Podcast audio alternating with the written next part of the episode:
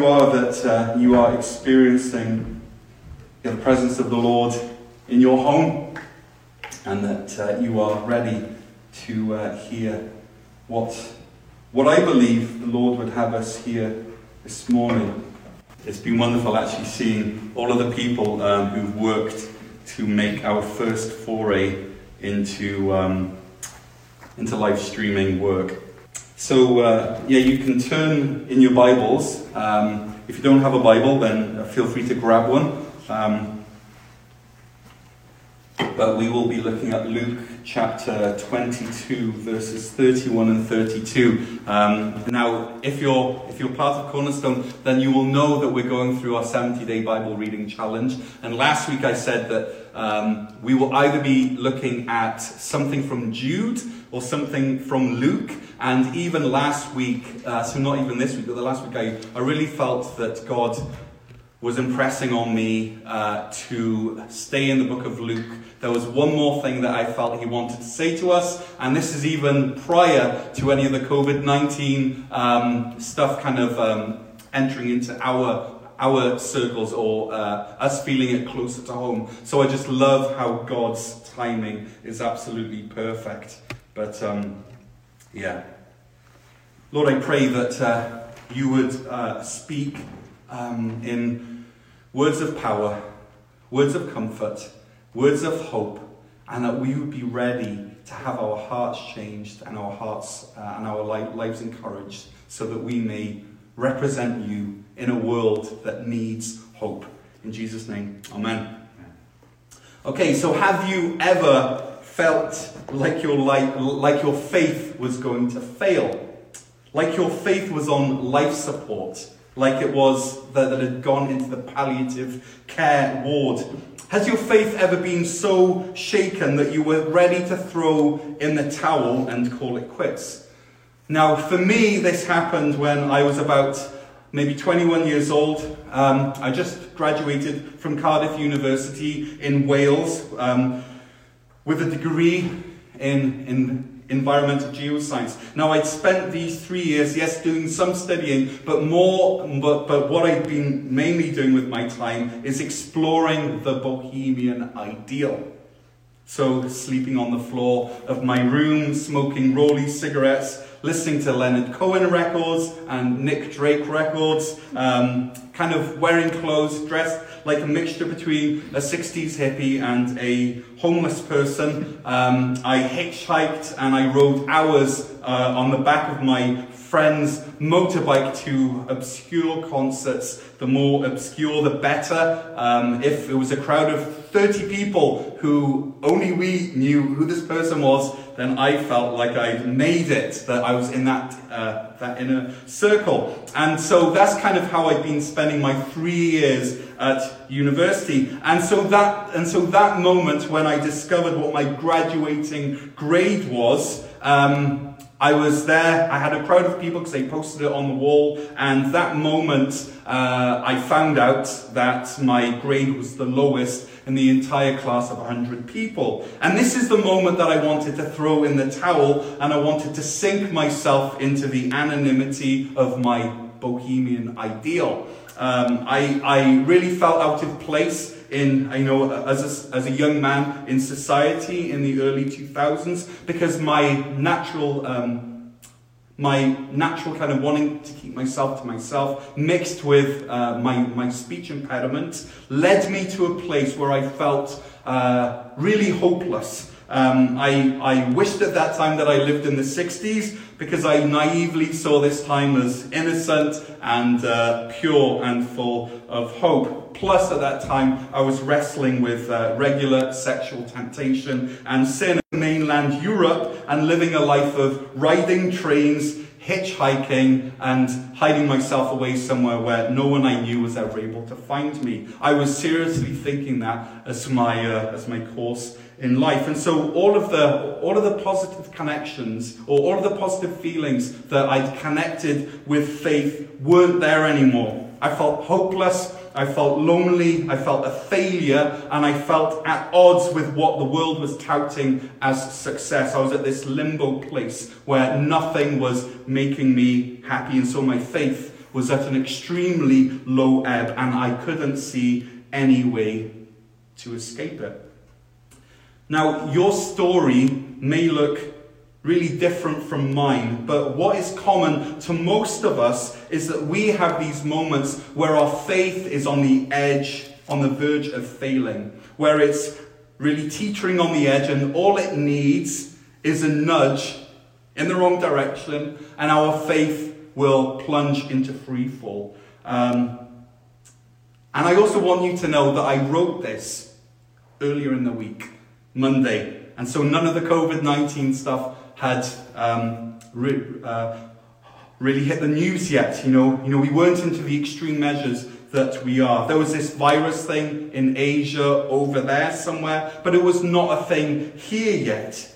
Um, I was writing this sermon for a church of which was full of people, not for a smartphone in an empty sanctuary and whoever is out there listening. That's not why I wrote this sermon. But it's amazing how things can change in three days right? This uh, sermon was never supposed to be a COVID 19 message, and it's still not a COVID 19 message. It's a God message preached to people who need hope and reassurance. People like you and people like me. You see, we are people who are caught in a moment, and and some people in this moment now, uh, they, they knew that this pandemic was on its way. And then there were some who were caught in this moment who, up until Friday, were laughing at the overreaction of society. But now we all find ourselves in this moment. Now, for some of you, you aren't overly worried. And some of you have enough toilet paper in your house for three years. some of you, this really isn't an issue of faith. But others of you, you feel shaken and you feel afraid. Your, your faith, you feel, is at risk of failing. And so I want us to read a passage of, you know, uh, a passage from the Bible, one verse, actually two verses, that sees God speaking into this kind of moment. This is a moment when it's make or break for many of us, when things could go, go either way, when it feels like everything is, is on the line. Now, last week in Luke, we saw Jesus entering Jerusalem as the king. And since that moment, okay, it's just a little context so that we know what these two verses we will be looking at, what the, uh, what the surrounding verses are about. And so, so Jesus has just entered Jerusalem as king. And since that moment, he's been really busy. Um, he's turned over tables in the temple. Um, he's told some parables and he's taught about taxes, uh, he's taught about the resurrection, he's taught about marriage, he's, uh, he's, he's affirmed this widow who gave her last two coins, he's taught some more on end times, and he's invited his closest friends for one last meal. And during this meal, Jesus leads them in the Lord's Supper. I hope they all sanitize their hands first. And this is the only communion that takes place prior to Jesus' death. And so, with the bread and the wine still in their stomachs, Jesus then speaks into the, into the disciples' lives in various ways. And then all of a sudden, Jesus turns his attention to Simon Peter. He looks straight at him as though Simon was the ringleader or the representative of all the disciples. And Jesus says this to Simon in verse 31 of Luke chapter 22. He says this Simon, Simon, Satan has asked to sift all of you as wheat. But I have prayed for you, Simon, that your faith may not fail. And when you have turned back, strengthen your brothers. Now, if you remove the three uses of the word Simon, we're left with just 33 words in the NIV. 33 words but there's a lot packed into here. And so I, and so I want to break these two verses down into three phrases. Number one is that Satan has asked to sift all of you as wheat. Second phrase is, but I have prayed for you that your faith may not fail. And number three, and when you have turned back, strengthen your brothers. Okay, so the first phrase, Satan has asked to sift all of you as wheat. Now, I love this Because we know that Satan is our adversary. We know that he's prowling around like a roaring lion. We know that, you know, you know, he's our accuser. We would be foolish to underestimate Satan. But in this verse, we see a different side of Satan. We see Satan coming to Jesus with his cap in hand. We see Jesus, we see Satan asking Jesus for the license or the permission to sift Jesus' followers. Now, this reminds me of the conversation that Satan and God have in Job chapter 1. But what this shows us is that Satan is not all powerful, and neither is he free to do whatever he wants. And so it's, it's really interesting that Jesus reveals to his followers that this conversation which he's had with Satan has happened. Now, we're not sure when or where it happened. Was it in, in a vision? Was it, you know, did Satan, Satan appear? You know, uh, what happened? We don't know. But it does seem, uh, if we take scripture at face value, which we should, it seems that Jesus and Satan have had a face to face about how much leash um, Jesus will give Satan. Now, this sift you as wheat thing, right? It says Satan's asked to sift you as wheat. So, what does sift you as, as, as wheat mean? Well, if we're watching an, an, an argument or like a debate, we might say something like, you know, if this person clearly won, you would say, wow, that guy really, um, really picked apart the other guy. Well, that's what sifting you as wheat means. It's, it's that Satan is asking Jesus for the right or the license to you know, to pick apart Jesus' followers, to test them and to expose their weak points and then to hit them hard. It's, it's like Satan is looking at the walled uh, city of your heart and he's asking God if he's able to go ahead and mount an attack. Now, of course, Satan rarely attacks you outright. Outright, he's usually underhand and sneaky in this sifting thing. Um, and, eh, eh, you know, in fact, most times you wouldn't even notice Satan at work. You would just say, here's a bunch of circumstances happening, um, you know, and that's usually the limit um, which we would, uh, uh, which we look at these circumstances. We wouldn't necessarily see Satan at work there. You know, and there are times when Satan appears as a gift horse. Um, he shows up as a Trojan horse, right? He looks really, uh, really good on the outside, um, full of promise, full of hope, but he's actually full of danger within. And he's outside this wall of your heart, and he's saying, Let me in.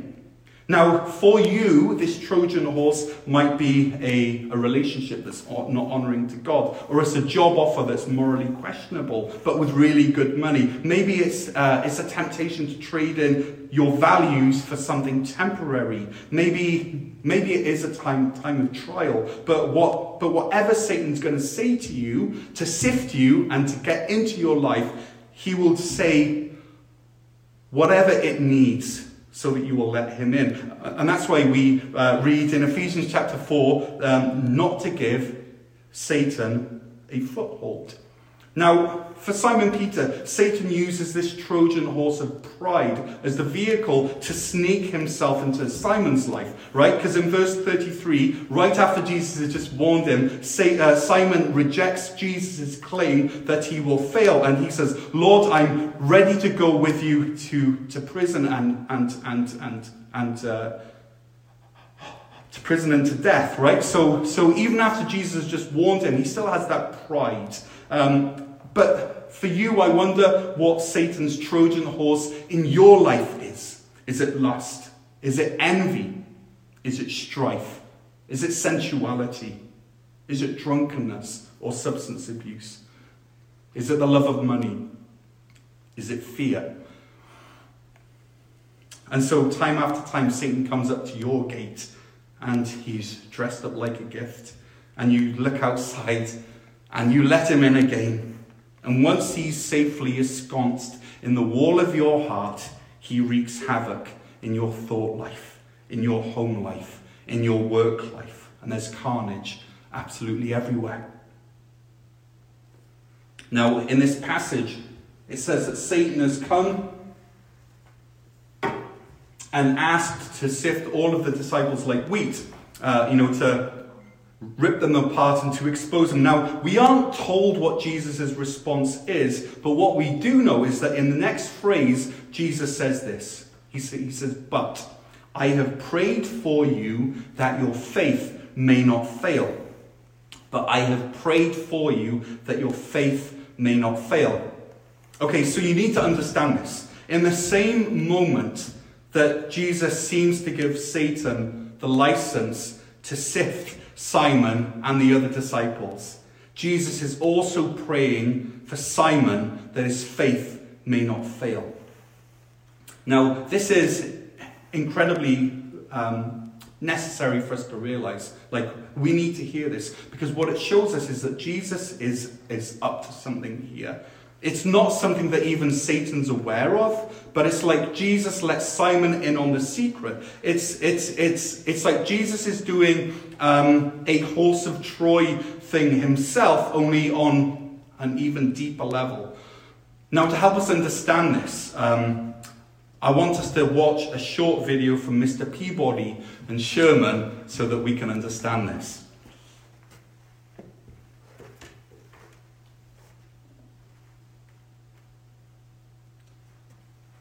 Visual okay?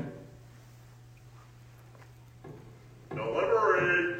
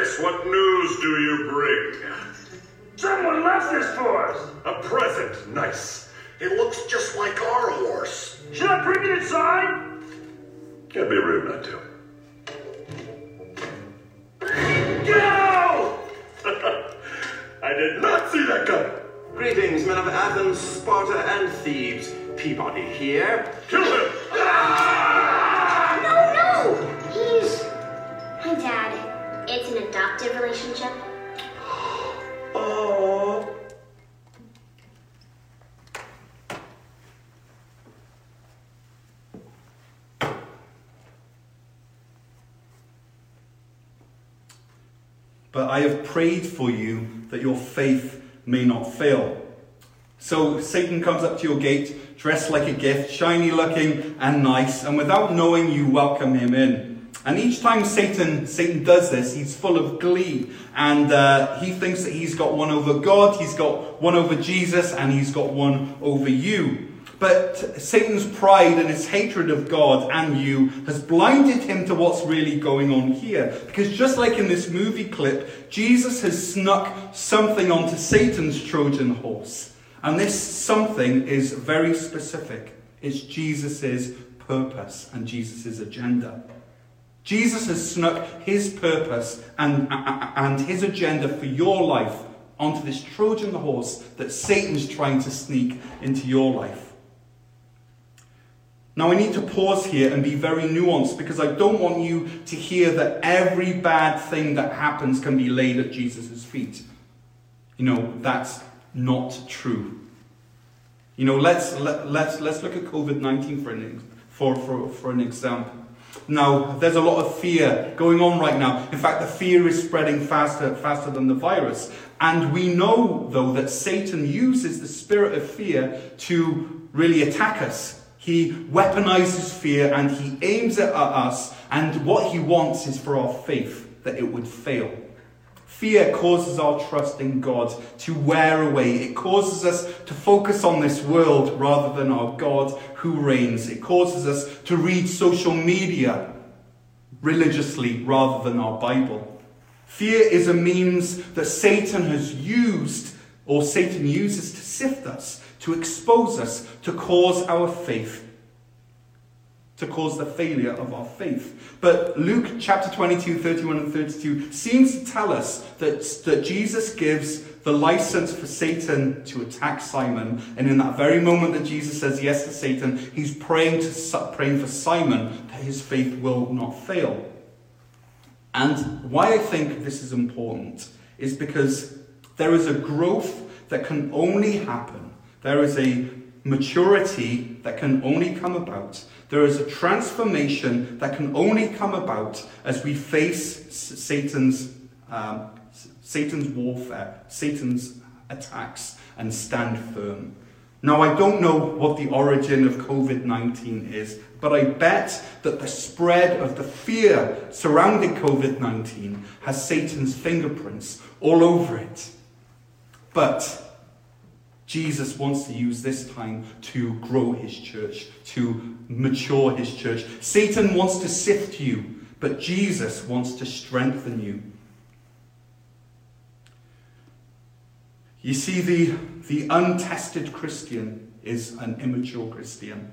The untested Christian will quit at the slightest struggle. But the believer who's been tested on the battlefield of faith, the one who's scarred and weary, uh, has a fortitude of faith and strength that comes from those engagements on the battlefield. And, and this strength, it, it, it comes not from within, but it comes as a direct result of Jesus' prayers for you. Right? Christ Jesus, who died much more than that, who was raised to life, is at the right hand of God and is also interceding for us. Romans 8, verse, verse 22. Therefore, Jesus is able to save completely those who come to God through him because he always lives to intercede for them. He always li- lives to intercede for them. Hebrews chapter 7. And so Jesus has snuck a Trojan horse onto Satan's Trojan horse of fear. And even as Satan is warring against you, Jesus is warring against Satan. Even as Satan is wanting to work out his purposes and his agenda in, in your life, Jesus is working out his purpose and his agenda in Satan's life. And the glorious news is that ultimately God will end run Satan. He will outwit Satan. He will outmaneuver Satan. And he will outsmart Satan. And so, friends, whatever you're going through, know that it had to go through Jesus first. And know that Jesus is specifically praying for you, for your name, in the middle of your trial, that your faith will not fail.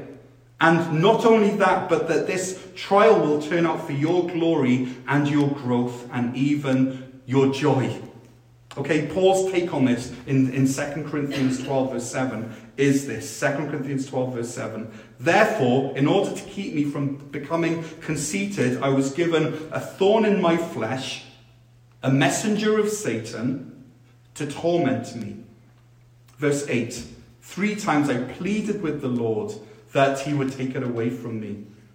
Okay, so here Satan wants to sift Paul. He wants to shake him down. He wants to pick him apart. He wants to use circumstances to ruin him. Satan's goal for Paul was for Paul's faith to fail. But God had a greater plan. He wanted to deal with Paul's pride issue once and for all.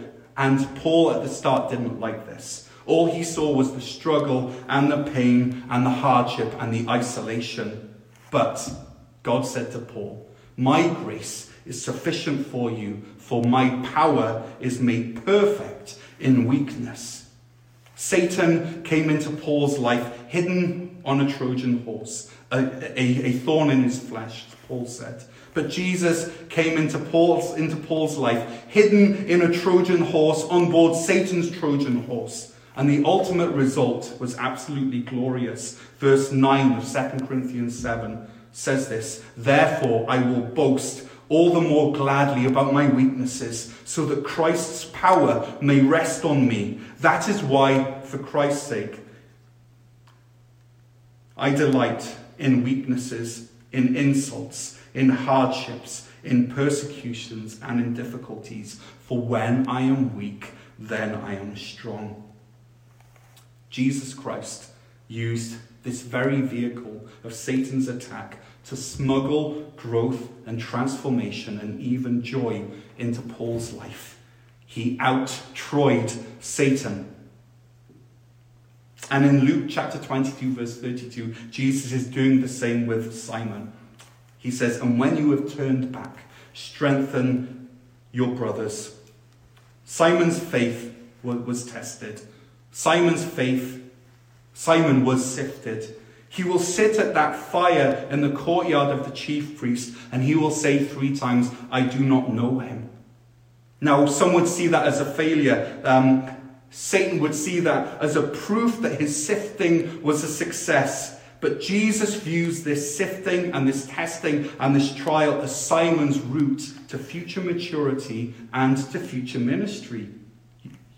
You see, Jesus knew something that Satan never knew. He knew that Simon had some things in his life, some major character flaws in his life, that if they were left unchecked, they would come back and ruin him later on. And so Jesus said to Satan, Okay, you can sift.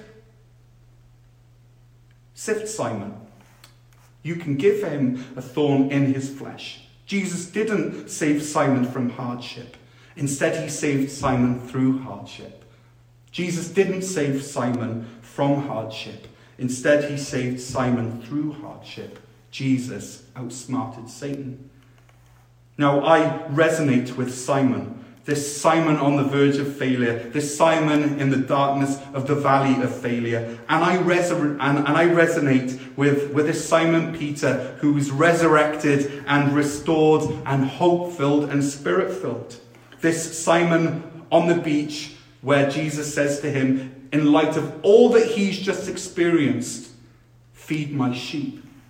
I have been Simon Peter. You see, as I look back on my life, I see Jesus working through those hard times that threatened me with hopelessness. And, and what Jesus did through those times that, that threatened me with hopelessness, hopelessness, he created that very hope within me. When I wanted to throw in the towel because of, because of my stutter, Jesus uh, was creating a deep reliance on Him in me.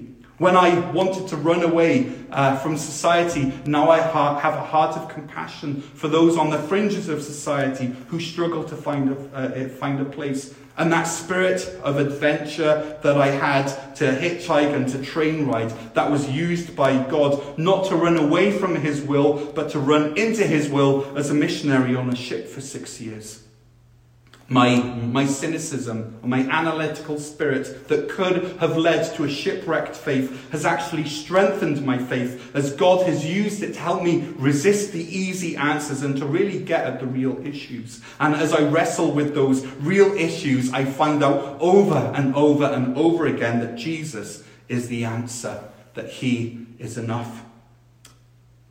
My fight with, with lust has led to my heart breaking for all men and women and teens who are stuck in a spiral of internet porn. You see, these, these very things that Satan intended to cause my faith to fail are now the very tools in my toolkit for future ministry.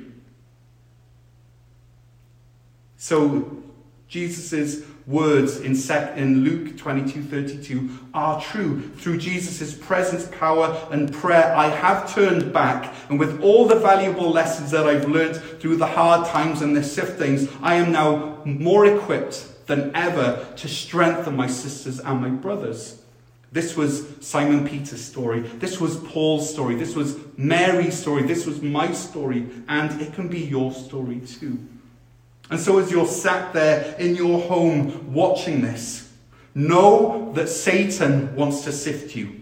He wants to shake you down. He wants your faith, faith to fail. But Jesus is praying for you that your faith may not fail. And that faith may feel like it's at a low ebb right now. It may feel weak. It may, may feel unimpressive. Some days, some days you're not even sure if that faith is there at all. But Jesus sees that faith and he tenderly holds that faith and he nurses that faith and he whispers words of hope into your faith. He says, I'm praying for you that your faith may not fail. I'm praying for you. I'm praying for you. Jesus is tender. He is kind. He knows how frail you, you may be right now. Matthew 12, verse 18 says of Jesus, He will not quarrel or cry out. No one will hear his voice in the streets. A bruised reed he will not break, and a smouldering wick he will not snuff out till he has brought justice through to victory. In his name, the nations will put their hope. So, right now, maybe you feel like that bruised reed, you're hurt and you feel like you're falling apart. Well, Jesus won't break you. Instead, he will tenderly splint you and he will care for you and he will water you. Maybe you feel like a smoldering wick. Well, Jesus won't snuff you out. Instead, he will gently blow on you with the breath of the Spirit, and in the end, you will burn stronger and brighter and warmer than ever. And I know that this struggle that you're going through, whether it's fear connected with global virus or something else entirely, that this, that this struggle is going to be part of your future toolkit that God will use to strengthen others. This, this, this moment, this moment in time is going on your resume. And as you're going through this time, this moment, Jesus is with you. He's praying for you. And the end result will, will be a you that has a story of God's grace and God's sufficiency and God's empowering love. The end result will be a you that has a story of God's grace, God's sufficiency, and God's empowering love.